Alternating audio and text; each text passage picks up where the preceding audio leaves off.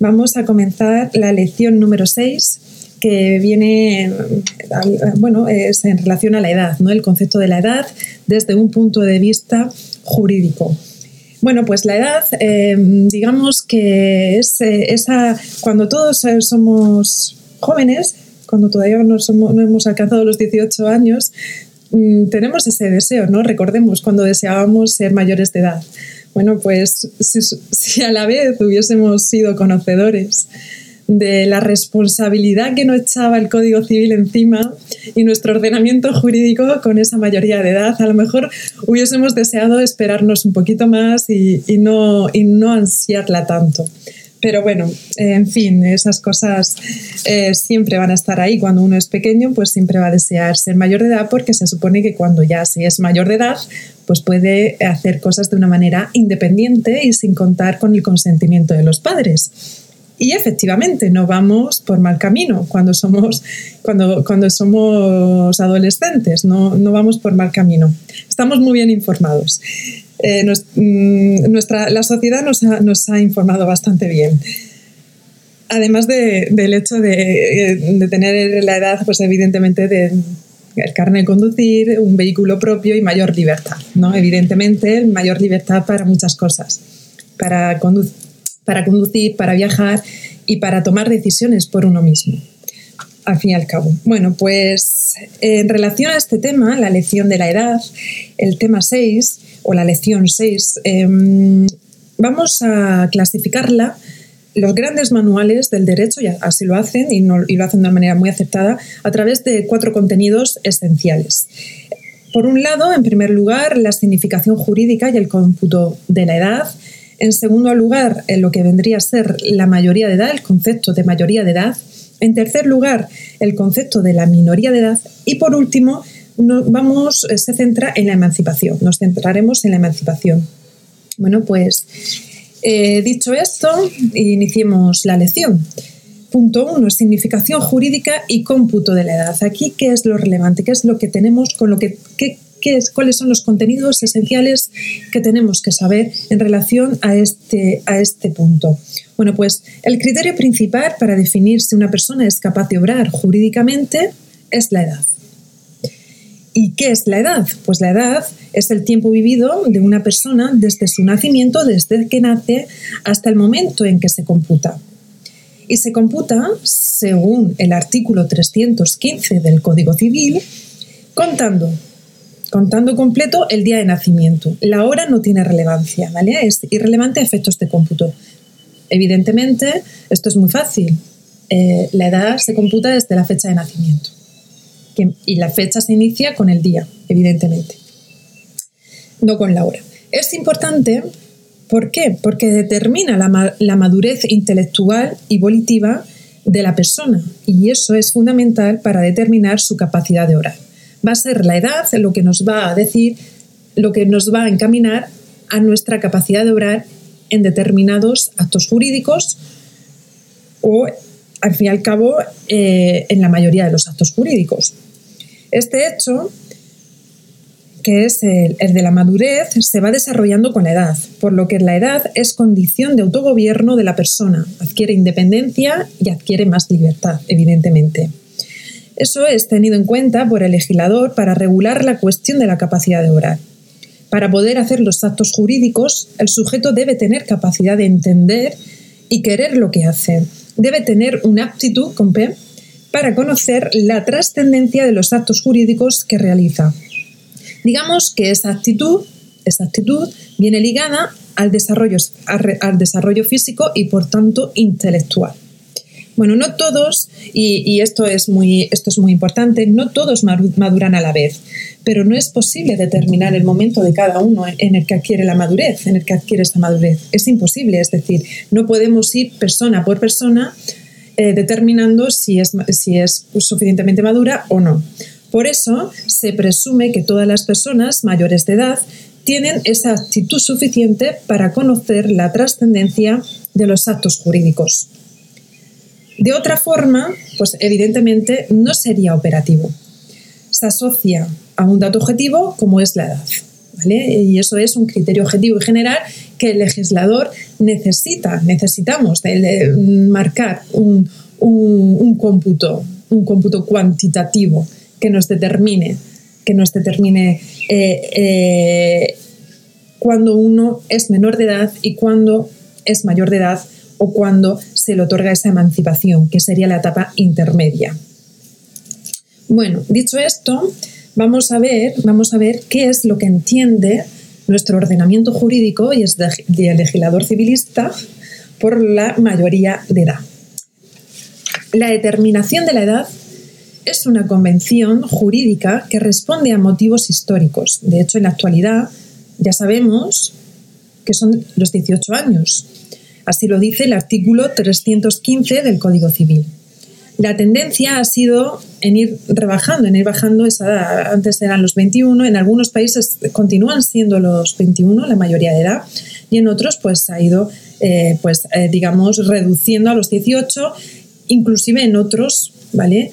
Eh, parten de los dieciséis, bueno, ya, pero bueno, mmm, comúnmente son los dieciocho, tanto en España como en la mayoría de países, ¿no?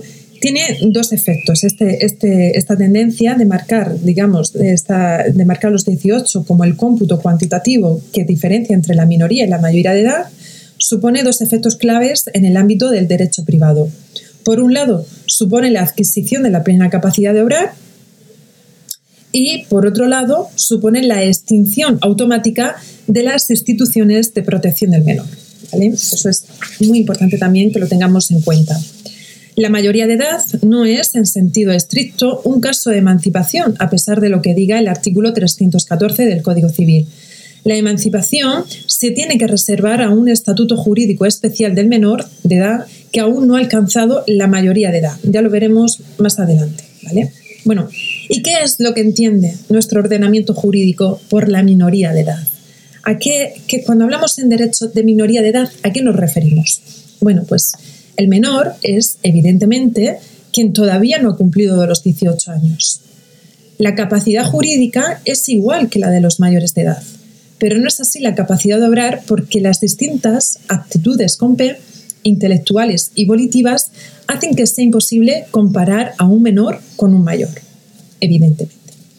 Esta falta de madurez del menor impide que el menor tenga una plena autonomía e impone la constitución de un sistema institucional de protección para no quedar privada del ejercicio de sus derechos. Esto se hace a través del sistema de protección, de protección del menor. De esta manera, los menores dependen jurídicamente de otras personas, que asumen tanto su protección como su representación. Estas personas tienen, tienen, tienen dos funciones fundamentales de cara al menor, protegerlo y representarlo. Son las personas que ejercen la patria potestad o la tutela. Los padres y los tutores son los que desempeñan siempre respecto al menor una función de protección y representación y deben ejercerla en beneficio del menor. Asumen respecto del menor una serie de derechos y sobre todo de obligaciones. Hasta el año mil novecientos ochenta y uno, se entendía que la patria potestad era más bien un poder que se ejercía sobre el menor. Sin embargo, en la actualidad se entiende más como una serie de obligaciones de los padres o tutores respecto a los hijos. Se trata de obligaciones de contenido personal y también patrimonial, entre las que destaca la facultad de representar a los menores en los actos que no pueden realizar por sí mismos. Como hemos dicho, representación y protección al menor. Esas son las dos obligaciones o funciones fundamentales de los padres o de los tutores. Esta protección de los menores y el respeto a ese interés superior tiene su origen en los textos internacionales, así nos lo dice la Convención de Naciones Unidas sobre los Derechos del Niño o la Carta de los Derechos Fundamentales de la Unión Europea. También el artículo treinta y nueve de nuestra Constitución hace referencia a ello. De entre las leyes especiales cabe destacar la, eh, la Ley de Protección Jurídica del Menor. Desde una perspectiva jurídico-privada, la regulación de la minoría de edad, digamos, tiene dos objetivos. Como hemos dicho, por un lado, esta protección del menor que se logra con la creación de instituciones de guarda como es la tutela y la patria potestad, y remedian las carencias de los menores en virtud de su dependencia. Y por otro lado, lo que sería la promoción de la propia autonomía del menor, que sería o se realizaría mediante la diversificación de su estatuto jurídico en razón de su edad y de su madurez. Exige tener en cuenta que el menor sí que tiene cierta capacidad de obrar. Hay que tenerlo muy en cuenta, ¿eh? Que hay hechos, acciones, que ya la veremos, donde el menor sí que tiene esa capacidad de obrar y en consecuencia sí puede realizar algunos actos jurídicos eficaces dependiendo de su edad. Aunque sea menor de dieciocho años, la ley le da eh, en algunas edades inferiores a los dieciocho potestad, ¿no? Le, le otorga capacidad. La ausencia de plena capacidad de obrar, que es la situación que caracteriza al menor, no hay que entenderla como una incapacidad total ni como una ausencia de capacidad total, ¿vale? O sea que eh, veremos cómo, dependiendo de la edad, va a ser el, el menor, conforme vaya creciendo, ¿vale? A partir de los doce, ya lo veremos, la propia ley le va otorgando capacidad de obrar en determinadas acciones jurídicas o en determinados actos.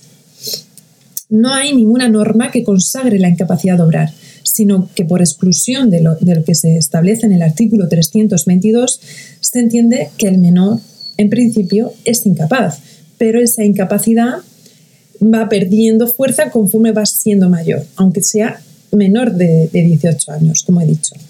El legislador le reconoce cierta capaci- capacidad en función o bien de su edad, que parte de los doce, catorce, dieciséis años, o bien en función atendiendo a su madurez. En la actualidad hay muchísimos actos reconocidos por la ley que pueden hacer, que puede realizar y efectuar un menor por sí mismo. Por tanto, no se puede seguir confirmando o hablando de una separación radical entre la incapacidad del menor y la plena capacidad del mayor de edad, sino que hay que verlo como que se adquiere de una manera gradual, o sea, no es radicalmente, no es que el menor de edad no tenga capacidad para hacer nada y el mayor, el mayor de edad tenga capacidad para hacer todo, ¿no? Digamos que dentro de esa minoría de edad hay un, se va adquiriendo una gradu, de, de manera gradual la capacidad de obrar. Poquito a poco, pero el ordenamiento jurídico va siendo flexible, ¿no? Para ello. Eso es bueno también, porque a veces hay situaciones en las que los jueces pues están viendo que son personas menores de edad, pero que son personas maduras y, y que tienen, y que su punto de vista, ya lo veremos, y su opinión es relevante porque su consentimiento en algunas acciones y actuaciones jurídicas que son sobre y acerca de su persona, pues es importante porque decide sobre sí mismo. Y hay que explicarle previamente qué es lo que está en juego, digámoslo así, Y, y qué es lo que quiere, hay que preguntarle y en muchos casos evidentemente debemos contar con su consentimiento. No podemos, el menor no es una personita que podamos manipular y no, no, este, esta, el menor hay que respetarlo y por eso la propia ley le va dando ese respeto porque hay muchas decisiones que eh, son relevantes sobre su vida a futuro, presente y a futuro, que le van a marcar. Entonces, evidentemente, hay que escucharle y hay que saber y hay que tener en consideración su consentimiento, evidentemente. Eh, bueno, por ello, por ello mmm, hay actos jurídicos que puede realizar el menor, ¿no? Y esos actos jurídicos lo vamos a ver ahora. ¿Cuáles son? Yo estoy muy intrigada. A ver... Eh, pues en relación a los actos o negocios jurídicos relativos a su esfera personal. ¿Qué actos puede realizar el menor por sí mismo en relación a su persona?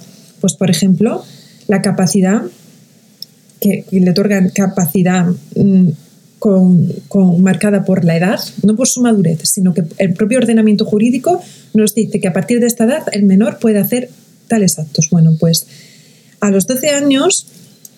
Eh, se tiene capacidad para consentir su adopción o de su acogimiento. Es decir, una, un menor de edad que va a ser adoptado si tiene, más, entre, si tiene doce o más, más de doce años, pues eh, tiene que consentirse querer ser adoptado por esas personas, si quiere tener a esas personas de padres. A partir de los catorce años se le reconoce el derecho a contraer matrimonio. Necesita una dispensa judicial, ¿eh? Para esto, pero ya veremos cómo el matrimonio a los catorce años es una manera de emancipación, pero bueno, una persona de catorce años se puede enamorar y puede querer contraer matrimonio con otro menor de edad o con un mayor de edad. Entonces ahí, pero para eso en nuestro ordenamiento jurídico, ya, ya digo, se necesita una dispensa judicial, pero bueno, el juez tiene que ver y tiene que, que percibir que hay amor y que, bueno, pues que el menor quiere casarse con, con, con, con, con esa persona y bueno, pues ahí se reconoce ese derecho contra el matrimonio. Igualmente, a partir de los catorce, igualmente de, de contraer y, o, de, o de no querer contraer, igual. A partir de los catorce años puede reconocer hijos, ¿no? Necesita autorización judicial, pero a partir de los catorce años, si una menor de edad, en este caso un menor de edad, se queda, eh, una menor, se queda embarazada o, o tienen niños, pues tiene ese derecho para reconocer sus hijos a partir de la, del acto de, de la filiación, ¿no? Que eso ya se verá en el derecho de familia. A partir de los catorce años puede optar por la nacionalidad española o por una determinada vecindad civil. También, si... Eh, si eh, tiene catorce años eh, y vive fuera de España y quiere regresar a España, pues tiene capacidad, puede optar por venir a España o por una determinada vecindad civil, es decir, eh, dentro del territorio español, pues si quiere ser catalán, si quiere ser gallego, etcétera, puede elegirlo. A partir de los catorce años puede otorgar testamento también, con la excepción del testamento hológrafo, pero se requiere ahí pero mmm, que, que tenga un, una letra más perfilada, más madura, pero bueno, excluyendo el testamento hológrafo, un menor puede ir al, al notario y otorgar test, testamento perfectamente.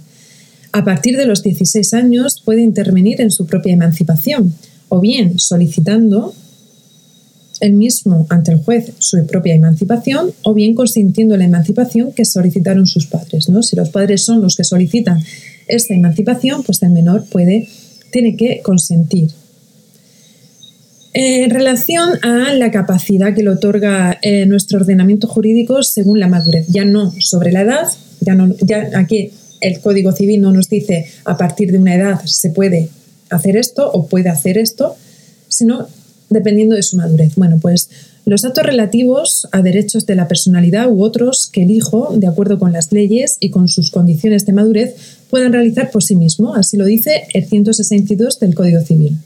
Como solicitar medidas de protección ante el juez frente al inadecuado ejercicio de la patria potestad o de la tutela. En este caso, nos encontramos con menores maduros que son conocedores y conscientes de la situación familiar y pueden ir al juez perfectamente y solicitarle medidas de protección, marcarle de antecedentes, contarle los hechos al juez y decir qué es lo que está sucediendo en su casa y qué y cómo están sus padres ejerciendo la patria potestad frente a él y sus hermanos, que pueden ser más, más pequeños, y el juez perfectamente lo puede conocer, puede decir, oye, pues estamos aquí ante un menor, pero es un menor maduro y, y, y con cierto raciocinio. Entonces, pues eh, si solicita unas medidas, el juez puede optar, adoptarlas, ¿no? Perfectamente. Como... Sobre todo esto viene, viene encaminado a la mala gestión de sus bienes, ¿no? Que, que ponga antecedentes al juez, oye, que mis padres no están administrando bien mi patrimonio, ¿no? O el de, o el de mis hermanos. Bueno, este reconocimiento en la autonomía del menor y de la satisfacción de sus propios intereses se concreta también en que el menor debe ser oído en aquellos asuntos que le afectan. Cada vez más la ley contempla la posibilidad de que los menores intervengan en aquellas situaciones que le afectan para dar su opinión. Se consagra así el derecho a ser oído del menor. Se recogen algunas normas desde un punto de vista general, como en el artículo ciento cincuenta y cuatro del Código Civil, que señala que si los hijos tuvieran suficiente juicio, deberán ser oídos siempre antes de adoptar decisiones que les afecten.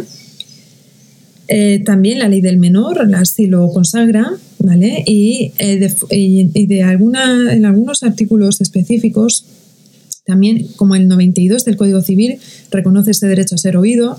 El artículo ciento setenta y siete, en el párrafo tercero, otorga el derecho al menor de doce años siempre y cuando tenga juicio a ser oído en el procedimiento de adopción. Si el mayor de doce años tiene que consentir la adopción. En, también en el doscientos treinta y uno, cuando se decide la guarda y custodia, el niño mayor de doce años o menor con suficiente edad tiene derecho a ser oído ante un divorcio o separación de los padres. El juez tiene derecho debe, debería o debe, lo sienta en sala y lo escucha y, y tiene, tiene en consideración su opinión y su criterio. En relación a los actos o negocios jurídicos que puede hacer el menor eh, respecto a su esfera patrimonial, pues hay una norma de sujeción o de representación legal que se deduce de los artículos ciento sesenta y cuatro y siguientes y también doscientos sesenta y siete y siguientes del Código Civil. Como norma general, podríamos decir que los menores necesitan de un representante legal. Esto no impide que haya actos de carácter patrimonial que sí pueden realizar por sí mismos, como poder otorgar capitulaciones matrimoniales, pacto por el que los cónyuges deciden el régimen económico, ¿vale? Pues tienen un contenido estrictamente patrimonial, necesitan el conocimiento de los padres si pactan un régimen de gananciales, pero en este caso si estamos ante un menor que se va a casar, pues tiene, digamos, ese poder de otorgar capitulaciones matrimoniales. Ahora, cuando esas capitulaciones matrimoniales sean defectos de un régimen de gananciales, pues ahí tiene que entrar y consentir los padres. Si fuese, si es de separación de bienes, no es necesario. También tienen capacidad para administrar los bienes eh, adquiridos por su trabajo o su industria, siempre que sean mayores de dieciséis años. El mayor de dieciséis años tiene plena capacidad laboral, ya lo sabemos, ¿no?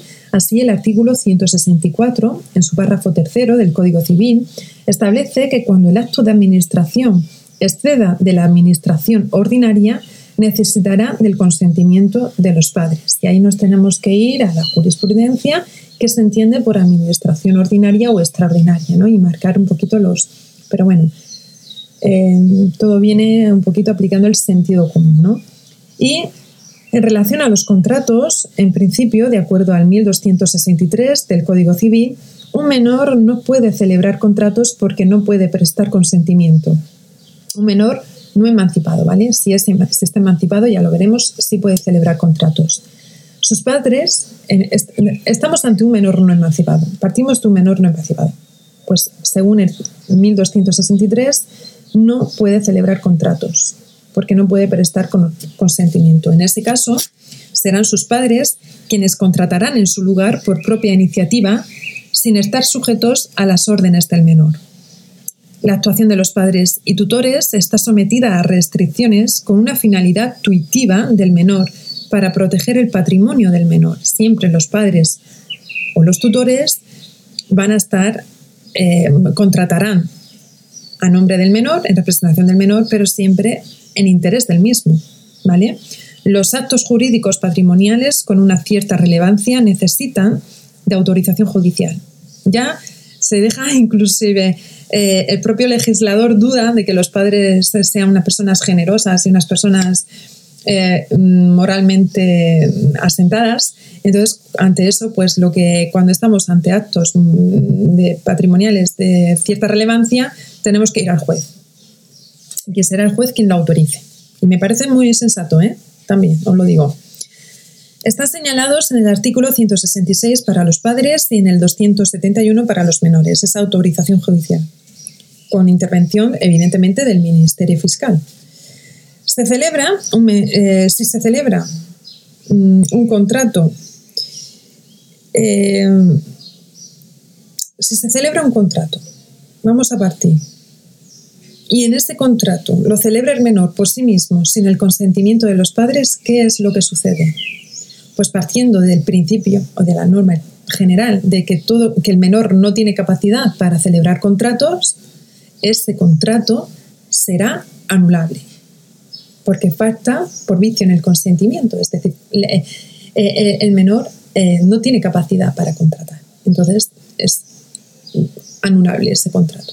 Aunque algunas gestiones o algunos actos mmm, puedan tener eficacia jurídica o se pueda mantener su eficacia jurídica, en principio el contrato es anulable, ¿no? Esto significa que surte todos los efectos hasta que no se ejercite la acción de nulidad. Puede ser impugnado por los representantes legales durante, la minoría, durante esa minoría de edad del menor. Digamos que... Eh, digamos que los propios menores, una vez que alcancen la mayoría de edad durante los cuatro años siguientes, pues pueden eh, eh, inclusive también impugnar ese contrato, ¿no? O sea, puede ser impugnado tanto por los representantes legales durante la minoría de edad del menor y pueden, lo, los propios menores lo pueden impugnar una vez alcancen la mayoría de edad durante los cuatro años siguientes. La ley también le otorga ese margen. Es decir, el menor a lo mejor pudo celebrar un contrato sin el consentimiento de sus padres y, y, y fue, fue engañado, ¿no? Digamos, y en este caso no, no es consciente de ello. Y bueno, pues cuando cumple la mayoría de edad es conocedor y perfectamente tiene cuatro años para impugnarlo, ¿vale? Entonces, igual, se impugna la acción de nulidad y el contrato no surte efectos desde ese momento. Quien nunca puede impugnar el contrato es la persona mayor de edad que contrató con el menor. Ese sí que no puede. Ese no, según el artículo mil trescientos dos. Lo impide porque estas normas tienen un carácter protector del menor, evidentemente. Sin embargo, cada vez se cuestiona más el principio de que todo contrato realizado por menores sean anulables porque no responde a la realidad diaria y a los hechos sociales. Como ir a comprar, eh, pues por ejemplo, ir a comprar golosinas al kiosco, pues bueno, pues ahí en ese caso estamos ante un menor pues que está comprando, está efectuando una compra. El padre luego lo puede, pues hay que, hay, digamos que tenemos que ver también y tener un criterio que se adapte a los hechos sociales y a, y a la costumbre y a los usos. Entonces, a lo, a lo que un menor puede o no puede o... o se le autoriza, digamos, de manera social hacer. Hay una renuncia tácita de los padres a impugnar el contrato, ¿no? Hay una cierta renuncia, es decir, se le ha autorizado. Es como que, si le he dicho, un menor puede ir al supermercado a comprar o puede hacer cualquier gestión, sí, se, se, los padres lo pueden autorizar perfectamente, no, no hay problema. Bueno, esto se debe a que las normas hay que aplicarlas de acuerdo a la realidad social del momento y también hay que aplicarlas de acuerdo al espíritu y a la finalidad de las normas. No hay que ser estrictos ni una, en este concepto, ¿no? La ratio de estas normas es la protección del interés del menor, pero si estamos ante actos que no lo perjudican, digamos, y que la propia sociedad pues, se tolera, y pues evidentemente hay que ser eh, ra- racionales y, y, y bueno, pues tener en consideración que, que, que se pueden hacer, que los puede hacer, aunque en principio la ley no, no lo permita, ¿no? Bueno, en relación a la responsabilidad del menor, hay que decir que cuando un menor causa un daño no es responsable civilmente, sino sus representantes legales. Y eso lo dice en mil novecientos tres del Código Civil. Esto es muy importante y, de hecho, es una opción muy, muy, que se usa y se debe usar frecuentemente porque hay menores conflictivos y que generan daños, pues eh, tanto daños físicos como materiales. Entonces, en este caso, son los padres los que están obligados a responder civilmente, ¿no? Los que, los responsables civiles. Es decir, ¿en qué se traduce esto? Pues si hay un menor que ha generado unos daños físicos o materiales, los padres tienen que indemnizar de esos daños, de los daños y perjuicios causados a la víctima en el nombre y representación del menor. Eso es muy importante. Es una acción, es algo que se tiene que tener en cuenta porque nos encontramos ante un delito, por ejemplo, de lesiones, eh, de, una, de, una, de una pelea entre menores y, y, bueno, una pelea o... ¿Me explico? Entonces, si generan unos daños, los padres tienen que responder sobre los mismos. Bueno, por último, eh, ya, bueno, qué rápido, ¿eh? A mí por lo menos se me está pasando muy rápido esta lección. Eh, vamos a hablar, os voy a hablar sobre la emancipación. Eh, cuando hablamos de emancipación, estamos aludiendo a una situación intermedia que sitúa al menor entre la mayoría y la minoría de edad en la persona. Siendo menor, digamos, adquiere una situación jurídica similar, similar o semejante a la del mayor de edad. Emanciparse significa independizarse de la patria potestad, ¿vale? Pese a, pese a no haber llegado a la mayoría de edad. Por eso solo se puede hablar de emancipación de un menor de dieciocho años porque al cumplir los dieciocho años pasa a ser mayor de edad. ¿Cuáles son los efectos de esta emancipación? Bueno, pues vienen regulados en el artículo trescientos veintitrés del Código Civil. Y los efectos de esa emancipación son habilita de manera general al menor para regir su persona y sus bienes como si fuera mayor de edad. De ello se deduce que provoca los siguientes efectos. uno. Ampliación de la capacidad de obrar, que se asemeja, como hemos dicho, a la plena capacidad de obrar que se adquiere con la mayoría de edad. dos. La extinción de la patria potestad de forma automática. Ya no es necesario el consentimiento de los padres en muchos de los negocios jurídicos y de las actuaciones que el emancipado efectúe. Por tanto, el emancipado tiene capacidad de obrar muy parecida a la del menor. No es del todo plena, sino que, se, que está sujeta a restricciones, como tomar dinero a préstamo, no excluye ser prestamista, tampoco excluye la compra a crédito, o también gravar o enajenar bienes inmuebles de establecimientos mercantiles o industriales y objetos de extraordinario valor sin consentimiento de sus padres, y a falta de ambos, sin el de su curador. ¿Qué se entiende por gravar? Pues el gravamen es tener un derecho sobre un bien que es ajeno, como el derecho de usufructo, una hipoteca. En ese caso, pues no puede, sin el consentimiento de sus padres, y enajenar tampoco. Enajenar se entiende como el acto de disposición por el que se transmite la propiedad. Por tanto, no puede ni gravar ni enajenar esos establecimientos mercantiles o industriales, como puede ser una empresa, o objetos de extraordinario valor sin el consentimiento de sus padres. Todo esto se hace con una finalidad propiamente protectora, ¿vale? Este artículo restringe, digamos así, la capacidad para aquellos actos que pueden tener una gran trascendencia en su patrimonio desde un punto de vista jurídico y económico. No es una limitación de su capacidad, sino que hay que entenderlo como una, más bien como una protección. La capacidad del emancipado no es plena, sino limitada o restringida, en el sentido de que es incompleta porque necesita para la plena eficacia de algunos actos la autorización de sus padres o de su curador. Este consentimiento de los padres no es más que una autorización con respecto a los actos, pero son actos que hace por sí mismo, es decir, no representan al emancipado. Lo realiza el menor por sí mismo, ¿vale? Pero no por sí solo. Viene, tiene que venir con la autorización y el consentimiento de los padres. En el caso del menor emancipado, esa asistencia de los padres se limita a la de una autorización, pero en ningún caso es una representación. Aquí los padres ya no representan al menor porque ya está emancipado, entonces digamos que la patria potestad desaparece, pero más bien lo que hacen es autorizarlo, que es distinto. Se trata de una autorización, ¿vale? Porque estamos ante esa incapacidad incompleta y los padres la complementan, no la sustituyen. Eso es relevante. No, no sustituyen esa capacidad, sino que complementan. Si un menor emancipado, estamos en la situación de que un menor emancipado celebra alguno de esos negocios jurídicos sin el consentimiento o autorización de sus padres, el negocio evidentemente será anulable, es decir, es decir, producirá efectos hasta que se impugne. Las personas que tienen la acción de anulabilidad evidentemente serán las, los padres o el curador, que lo pueden hacer hasta que llegue la mayoría de edad del menor, y por otro lado, el emancipado, una vez que haya alcanzado esa mayoría de edad, podrá hacerlo hasta los cuatro años siguientes haber alcanzado la mayoría de edad. Tanto los padres como el curador como el emancipado, una vez alcanzado la mayoría de edad, podrá hacer, podrán ejercer esta acción de anulabilidad de los negocios jurídicos efectuados sin el consentimiento de los padres por parte del emancipado.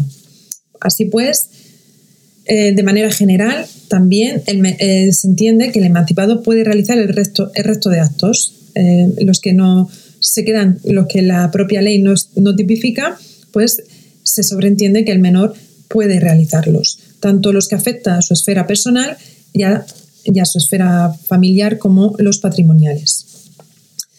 En relación a la responsabilidad del menor emancipado, hemos de tener en cuenta que el menor emancipado está fuera de la patria potestad.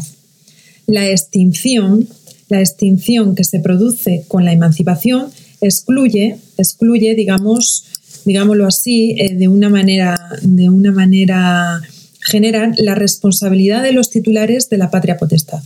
Es decir, el menor emancipado responderá con su propio patrimonio de los, da- de los daños que haya producido. Igualmente, el Código Civil, en el artículo trescientos catorce, nos tipifica las causas o tipos de emancipación. eh, estos son: la emancipación tiene lugar por la, por la mayor edad. Realmente no se emancipa cuando se alcanza la mayoría de edad, pero bueno, digamos que los efectos son los mismos, que es mmm, que la patria potestad pues deja de tener validez o efectos. Luego, por el matrimonio del menor, es decir, el artículo trescientos dieciséis eh, establece que se, que, es, que se produce la, emancipación, la emancipación de forma automática, sin que sea necesaria la declaración alguna para emancipar. No es necesaria la declaración de, esa declaración judicial, sino que se eh, a través del matrimonio del menor, cuando el menor se, se, se establece o celebra matrimonio, que es a partir de los catorce años, cuando presta ese consentimiento, pues automáticamente queda emancipado. Hay una aparente contra, contradicción con el artículo cuarenta y seis, porque mmm, dice que no puede contraer matrimonio el menor emancipado, pero bueno, se resuelve con las dispensas judiciales, con esas dispensas judiciales que se le otorga a partir de los catorce años al menor para poder contraer eh, matrimonio. ¿Cuáles son las peculiaridades? Pues en este caso, la emancipación se puede producir desde los catorce años, como estaba comentando, en cuanto a los efectos de la emancipación. Y en el caso de que un menor se emancipe por matrimonio, no necesitará la autorización de los padres o tutores para los bienes comunes establecidos en el artículo trescientos veintitrés del Código Civil, si está casado con un mayor de edad, ¿vale? Esto es muy importante. Este hecho suple el consentimiento paterno, según el trescientos veinticuatro. Otro, otro modo, otro tipo de emancipación, otra causa de emancipación, pues lo será, lo será evidentemente eh, es, por concesión de los que ejerzan la patria potestad. Para que se produzca es necesario que se cumplan los requisitos del artículo trescientos diecisiete, esto es, tener dieciséis años, que el propio menor lo consienta y que el acto de concesión revista cierta forma ante el juez encargado del registro o en escritura pública. Es decir, los padres pueden solicitar esa emancipación, el menor consentir, y bueno, pues se consiente ante el juez encargado del registro o por escritura pública ante notario. Los padres no tienen que justificar el motivo, simplemente lo solicitan. El menor consiente, pues ya consta emancipado. No tiene que haber, eh, existir, no sé, la ley no exige una, una decisión motivada, ¿no? Y luego también otro tipo, otra causa de emancipación es por la concesión judicial. Es decir, eh, el trescientos veinte eh, le concede al juez eh, poder conceder judicialmente esa emancipación, siempre que la solicite el menor, evidentemente, cuando la solicite el menor, y evidentemente también mmm, el menor debe tener más de dieciséis años y tiene que concurrir a alguna de las siguientes causas. Es decir, por un lado, eh, alegar o justificar que quien ejerce la patria potestad contrajeren nupcias, convivieren maritalmente con persona distinta del otro progenitor. Los padres viven separados también. El hecho de que los padres vivan separados es causa para, para, para que el menor pueda solicitar esta emancipación. Eh, y luego también concurre cualquier causa que entorpezca gravemente el ejercicio de la patria potestad, que sea imposible que los padres ejerzan de una manera eh, normal eh, y con la patria potestad, ¿no? En este caso, pues el menor puede solicitarle también al juez la emancipación y el juez, pues, puede proceder a su concesión. Se requiere la audiencia de los padres, pero no su consentimiento, ¿vale? El juez llamará a los padres a sala, pero bueno, pues eh, no, no será necesario su consentimiento. Y luego también otra de las causas de emancipación es eh, por vida independiente. Esta viene regulada en el artículo trescientos diecinueve del Código Civil, que es una especie de emancipación fáctica, y los requisitos es tener más de dieciséis años, vivir con independencia económica de los padres y el consentimiento expreso tácito de los padres, ¿vale? Aquí estamos sobre todo ante menores pues, que tienen ya un contrato de trabajo y pues, que se han ido a vivir independientemente de los padres, y los padres pues, dan su, su conocimiento expreso o tácito, ¿no? O sea, en este caso eh, el juez puede conceder la emancipación, pero con unas peculiaridades, ¿vale? Esta emancipación por vida independiente es una emancipación esencialmente revocable, a diferencia de las otras, ¿vale? Y no se inscribe en el registro civil. ¿Por qué es revocable? Porque puede llegar el momento donde el menor pierde esa independencia económica. Entonces, eh, si el menor pierde esa independencia económica y necesita volver al hogar familiar, a la vivienda familiar, pues se revoca, ¿no? Bueno, ¿qué es, por último, hacer mención al beneficio de la mayoría de edad? Bueno, pues el beneficio de la mayoría de edad es casi lo mismo que la emancipación, pero referido a los menores sometidos a tutela, en vez de a patria potestad. Ya, aquí en este caso los padres no viven o los padres no están, no existen, entonces nos encontramos ante un tutor. Bueno, pues en este caso, en vez de hablar de emancipación, pues nos encontramos, tenemos que solicitar el beneficio en la mayoría de edad, porque estamos ante un menor bajo una tutela. Y esta, este beneficio en la mayoría de edad solo se puede, se puede solicitar a partir de los dieciséis años del menor, si lo solicita el pupilo. Hay algunas mmm, peculiaridades en relación al beneficio en la mayoría de edad con respecto a la emancipación normal que debemos de tener en cuenta. Y es que a esta situación se llega por decisión judicial o por matrimonio. Eh, eso también es importante, o sea, por decisión judicial o por matrimonio. Y también, y también que, eh, pero no, digamos, por decisión del tutor. El tutor no puede decidir al final de la tutela, sino que es una decisión que bien decide eh, el juez o bien se decide porque el menor se eh, tutelado contrae matrimonio. Y luego también otra peculiaridad es que el pupilo lo puede solicitar sin alegar ninguna causa, ¿vale? También es importante esto, que el propio tutelado, el menor tutelado, puede solicitárselo al juez sin, eh, digamos, eh, tener que alegar ninguna causa de, de, del beneficio de la mayoría de edad. Bueno, pues dicho...